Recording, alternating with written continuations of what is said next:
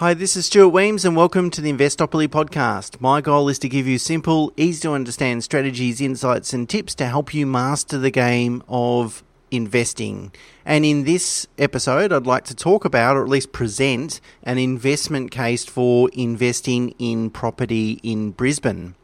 Uh, now, I recall I hosted a seminar back in August 2018 uh, in a in a very pre-COVID word, world where we could uh, invite clients into the office and uh, and um, deliver a presentation to them. Uh, the good old days, let's call them. um, and anyway, I, I, presented a few uh, value investing opportunities I thought um, presented at the time, and I suggested that Brisbane houses that were worth in the range or selling in the range for eight hundred to a million dollars um, uh, represented you know a, a, pretty good investment at that time, and I presented the reasons why, and there was a few reasons why, including interstate migration and overseas uh, migration uh, picking up. Um, now, if uh, we we bought a, a, we recommended a whole bunch of our clients buy property in Brisbane at the time, and really did so through uh, since 2008. You know, over the last uh, three or four years. So um, if you had purchased a, a house uh, for eight hundred thousand in twenty eighteen, uh, it would be worth. Uh, um, I think it's going to deliver, for the reasons which I outline in this in this podcast, uh, deliver you know really good long term returns. But certainly in the shorter term, the returns have been um, uh, very attractive to to say the least. And I think depending on your financial uh, situation, you know, that your existing assets that you've got, what your investment strategy looks like, you know, in, in adding an investment grade uh, property in Brisbane to, into your portfolio might be uh, an, an excellent uh, addition. And I want to set out some of the pros and cons. So it's not all just about what the positives. Are. There are some downsides when comparing to other investment rate grade locations like Sydney and Melbourne. Um, you know, Brisbane doesn't tick all the boxes. So let's look at you know the pros and cons. I think the pros outweigh the, the cons, of course, but um, let's look at, at both the, the positives and negatives. Um, so let's dive into it. The first uh, positive, I think, could be overseas and interstate migration. Um, and I've got a few charts which you'll see the links in the show notes and obviously on the blog on the website. And I've charted both uh, interstate migration um, and overseas migration. Now, interstate migration was negative in Queensland for a period of time, going back, uh, you know, probably going back more than 10 years. Uh, now, which was which is kind of unique because certainly in the 80s, 90s, and um, and even slightly into the early 2000s, it was uh, strongly positive. That is, most people were move, moving to Queensland, you know, from Victoria to uh, New South Wales or Melbourne and Sydney uh, up to Queensland. Um, but that uh, that trend reversed for a period of time, and it certainly bounced back over the last three or four years, where um, interstate migration has always been negative in New South Wales, so people leaving Sydney. Um, and as a Melburnian, it's it's uh, incredibly tempting for me to uh, to um, uh, throw some stones at them. But uh, I think, given their current lockdown situation, that's probably a bit cruel. But you know, Melbourne's always been better than Sydney, so we probably don't need to mention it. Uh, in any case, uh, it's always been negative in New South Wales. Um, and at a time, there were more people moving to Victoria than any other place. But that's that's changed as well, and thanks to probably thanks to COVID, that's uh, probably not going to reverse anytime soon. But um, certainly, interstate migration uh, from New South Wales and, and Victoria uh, to uh, Queensland is substantially positive, and I, I suspect that COVID will um, probably boost that a little bit. Uh, but the thing to note is that most interstate migration goes to the Gold Coast and Sunshine Coast. So it's probably re- people retiring or looking for a bit of a sea change uh, rather than moving from Melbourne to Brisbane. Again, uh, that might change as well with uh, work from home, you know, people being able to work remotely. Uh, and again, maybe COVID's going to change those things. You know, people that have lived through lockdowns in really harsh lockdowns in Melbourne and uh, particularly Melbourne and, and also Sydney uh, might start to think the grass is greener on the other side and, and relocate to Brisbane, particularly if their employment um, opportunities don't really change. Uh, so, um, over interstate migration uh, historically hasn't really had a big impact on the Brisbane property market. um, but might do moving forward as a result of COVID. Um, overseas migration, however, mostly goes to, to Brisbane, and, and Brisbane gets the, the lion's share of that, uh, of course. Um, and it was, uh, you know, in the early 2000s, uh, overseas migration was significant, significant contributor to the property market, and sort of, it's sort of trended down though since 2008. Um, and a large proponent of the overseas uh, immigration are people moving from New Zealand, actually, um, on subclass 444 visas. Uh, and represent about half of the overseas uh, immigration. So it's going to be kind of interesting to see what do New Zealanders do. Um, will they be? Will they have an appetite if they're going to immigrate out of New Zealand? Will they have an appetite to go further afield, or maybe because of COVID and the events, maybe they're more likely to stay in the region. Uh, and uh, Brisbane could be a good opportunity. And I'll talk about why. I mean, house prices uh, far more palatable in Brisbane than they are in Melbourne and Sydney, particularly if you're moving from New Zealand, where you're probably moving from a lower price base. Um, interestingly, in 2008, for example, about 16,000 New Zealanders moved to Queensland, and again, most of that went to Brisbane. Uh, whereas between uh, 2017 and 2019, it sort of ranged between 1,500 and 3,000. So, substantial difference there. But if that bounces back, uh, uh, generally, if overseas migration bounces back, which I think it will, um, and particularly if New Zealanders, that New Zealander cohort bounce back, it could have a significant contributor uh, in terms of permanent migration through to Brisbane, um, and that could have a significant contributor to the, the demand supply uh, balances there. And I think, uh, you know, Australia, you know, certainly um, is attracting a bit of criticism in terms of its approach to COVID and lockdowns and those sorts and low vaccination rates, all those sorts of things. But, you know, in, in one or two years, uh, time, that's going to be really old news. And really, what people will look back at is how did Australia fare through the pandemic? Um, and I think uh, the assessment will be well.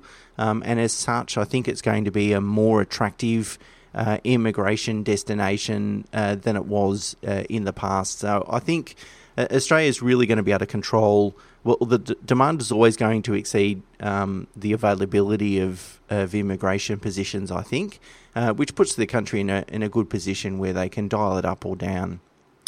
Uh, the next, uh, so I guess I would add uh, overseas migration and interstate migration as a unknown rather than a pro or con, but certainly I think the balance is um, leaning towards more upside than downside. Uh, certainly, a positive, a, a, pro, is the amount of infrastructure spending that's going on uh, in and around the Brisbane area. Uh, there's about $20 billion of projects at the moment, and most of these projects, I mean, there's some rail there, but a lot of them are really aimed at entertainment um, and improving the livability. So um, there's the Cross River Rail, there's Queen's Wharf Precinct, uh, Showgrounds Master Plan, Brisbane Live, which is like an entertainment precinct. Uh, and those sorts of things. You know, $20 billion uh, is pretty significant. Um, and the Queensland government just completed last year its um, uh, second runway at Brisbane Airport at a cost of $1.4 billion, and, and they project it's going to generate about $5 billion of economic activity over the next 10 years. Uh, and of course, we're all well aware that uh, Brisbane uh, will be the host of the 2032 Olympic Games, uh, and KPMG's projected that that will deliver about $4.6 billion of economic benefits, not going to cost $4.6 billion. Uh, so, you know, all these infrastructure projects and so forth will improve the livability uh, of Brisbane. Uh, it means it has a lot more to offer uh, its residents um, and will make it a, a, more desirable location. Now, one of the negatives uh, with Brisbane is its population. Obviously, it's about half the size, you know, has a half a number of people that are in Melbourne and, and Sydney, and really population is a is a big uh, contributor to the supply demand equation because really what we want to do is we there's only you know less than five percent of properties are investment grade. Um, most properties aren't worth investing in, so it's really about picking the best properties. Um, and but but mostly it's about making sure that we're investing in blue chip locations that have or will benefit from a substantial cohort of people that are in a financial position to always pay more for property. Um, so it's a desirable location. You really need a strong cohort of people that have the the means to pay more. Um, and this is really linked to overall wealth position rather than just ne- necessarily income levels. Uh, and so the the greater the city, the more chance you know, the greater the, the larger the city, uh, the more chance there is that that's going to occur. Now Brisbane's not a small city; it's about 2.3 million people. Um, in it, but you know, compared to Sydney at, f- at 5.3 or, or um, Melbourne at, at 5.1, uh, you know, it is substantially smaller. So, from a risk perspective um, and from a growth perspective, uh, Melbourne and, and Sydney are probably better placed. Um, but it's just something to, to consider in terms of a, a downside. Um, interestingly, though, when you look at ABS projections, you know what uh, population might be by 2060. Uh, certainly, it's interesting to note that uh, Brisbane does or, or, or is projected to benefit from a higher population growth rate. A positive is better affordability, um, and I think not only for investors, but you know, kind of across the board. Um, and I think this really plays out in um, immigration, both interstate and overseas. Um, but really, to buy a uh, investment grade house in Melbourne, um, you really need north of, or, or, at least close to, one and a half million dollars uh, to really get a good quality asset to get something something commensurate um, uh, in that you could otherwise buy in Brisbane, you're probably going to need north of one and a half, um, and in Sydney north of 1.7, 1.8, 1.9. Um, in fact, let's draw a circle around 1.7 to 2 million dollars. Whereas in Brisbane, you can spend somewhere in the order of one to one and a half and get yourself a really sensational quality um, investment grade property on at least 400 square metres of land Whereas in um, in Melbourne and, and uh, Sydney, you're getting half the land size. Um, so you're really getting a lot for for your money, um, and I think that's going to be a big attraction again to New Zealanders uh, if they're looking to immigrate. The housing affordability is much better in Brisbane than it is in um, Melbourne and Sydney. Uh, one of the downsides to Brisbane is job opportunities, uh, particularly at the higher level, at a kind of executive level. Um, I looked at a list of uh, 165 notable large Australian businesses. Many of them were listed. Only 27 out of the uh, 265 uh, were um, were had head, offices in Brisbane. Um, 94 in Sydney and 84 in Melbourne. So, you know, we know the line share of head offices are in Melbourne and Sydney. Um, and that's where the, the good jobs are, you know, the really high paying uh, kind of executive role jobs. Um, now, of course, the work from home movement could go some way to kind of alleviating this. It's quite possible now that maybe you could be a CFO of a listed company um, that has a head office in Sydney and you work out of Brisbane. Um, and uh, I think for some occupational roles and some industries, that's going to work well. Um, and so that could alleviate some of the, the problems. But the, the, the reality is that uh, you know, the, the the main sort of supply of those sorts of high level, high income paying jobs are mostly in Melbourne and Sydney, and that's a, a downside uh, for for Brisbane. A positive is you're probably going to pay lower stamp duty, certainly lower stamp duty than compared to Victoria, but ultimately because the purchase price is lower, less stamp duty than if you purchased in Sydney. So, um, uh, if you purchase a million dollar property in um, in Queensland, uh, you will pay about 41,000 in stamp duty. In Victoria, about uh, 56,000, uh, and in New South Wales, about 41,000 also. So, not much difference between New South Wales and, and Queensland. But of course, you know, you're not going to be able to buy an investment grade property for a million dollars in either Melbourne or Sydney. Uh, so you're ultimately going to end up paying a lot more stamp duty. So not only the affordability, the actual cost of the property is going to be lower, but obviously then the on costs, you know, the the stamp duties and and um, so forth, uh, and even land taxes are, are going to be lower. So that's a that's a positive. Another positive is a higher rental yield. So um, houses generate more rent um, in Brisbane. I think that probably speaks to some degree um, uh, it, that perhaps they're intrinsically undervalued uh, compared to other compared to other states. Um, so houses, uh, you are typically going to receive somewhere between two and a half and three and a half percent uh, in terms of rental yield, uh, depending on location and type of property and so forth, of course. Uh, and the midpoint being 3% is, is what you typically receive. That's what I would do my numbers on.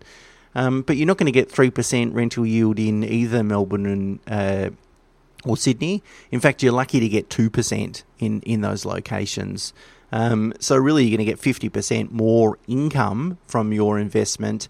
Um, and again, I, I, keep harping on, but the entry costs, the you know the the the, the purchase price um, is a lot lower as well. So really on, on current um, uh, fixed mortgage rates. Uh, you know, a property after tax in Brisbane is probably going to cost you less than ten thousand dollars in terms of holding costs, which, uh, you know, in the in the scheme of things, it's uh, not a small amount of money, but um, comparatively, you know, what property has cost uh, in the past, that's um, that's pretty cheap. And then when I think about, you know, um, the prospects, the growth prospects in Brisbane, you know, I, tend to try and think long term. And what I really do is sort of ask myself the question on the basis that I can buy a, a, an investment grade property in a blue chip suburb such as Toowong or Ashgrove or Paddington, you know, it's going to cost me between one and say one and a half million dollars. It's going to be on maybe 400, 500 square meters of land um, which means the overall uh, land value of the property is going to be about um, 60 70% of its overall value. So you've got a strong land value component, a good parcel of land, a 3% rental yield. You know, it's, you get a lot for your money. So then what I do is I ask myself, well, in 20 years, what will this property be worth? You know, it's it's not inconceivable that, you know, if I buy a half a million dollar, one and a half million dollar property today, that in 20 years it's going to be worth well over $4 million. I mean, that's, that's sort of $2.5 million of equity in a property over that time. And that's only a growth rate of 5%. I mean, I, I would be disappointed if it, if it achieved that. So, um, I can make this investment, probably make $2.5 million of equity over the next 20 years, and the holding costs are going to be low. I mean, the, the property in 20 years' time will be um, positive cash flow, of course, but certainly the, the holding costs over the first 10 years tend to be the most considerable. Um, and if we're going to have lower interest rates for a little bit longer period of time, certainly five year low, uh, interest rates are pretty low anyway, um, fixed rates that is, uh, you know, the holding costs are, are, really low. So to wrap up, um, you know, Brisbane property I think does have a lot of merit. That is not to say at all uh, that it is much better. It's a much better investment than Melbourne and, and Sydney. I think, uh, of course, they have merit, um, and some of the, the, the cons in terms of uh, that, that that Brisbane have in terms of population size and employment opportunities are very very important, um, and their their um, attributes that Melbourne and, and Sydney have over Brisbane. So I'm not saying that uh, Melbourne and, and Sydney aren't good investments. Uh, I guess what I'm trying to make a case for is if you already have investments in those markets, uh, then it might uh, make sense to have some geographical loca- uh, diversification. And as such, um, I think Brisbane presents a, a pretty good investment case for achieving that geographical diversification for all the reasons that I've just highlighted. And of course, it would be remiss of me not to point out that it is obviously paramount to buy the right assets. And not just any property in Brisbane, of course. Asset selection is still absolutely key. It has to be an investment grade property in investment grade location. Okay, that's it for me for this week. I hope that's been useful, of course. There's more information on the blog on the website. Um, until next week, bye for now.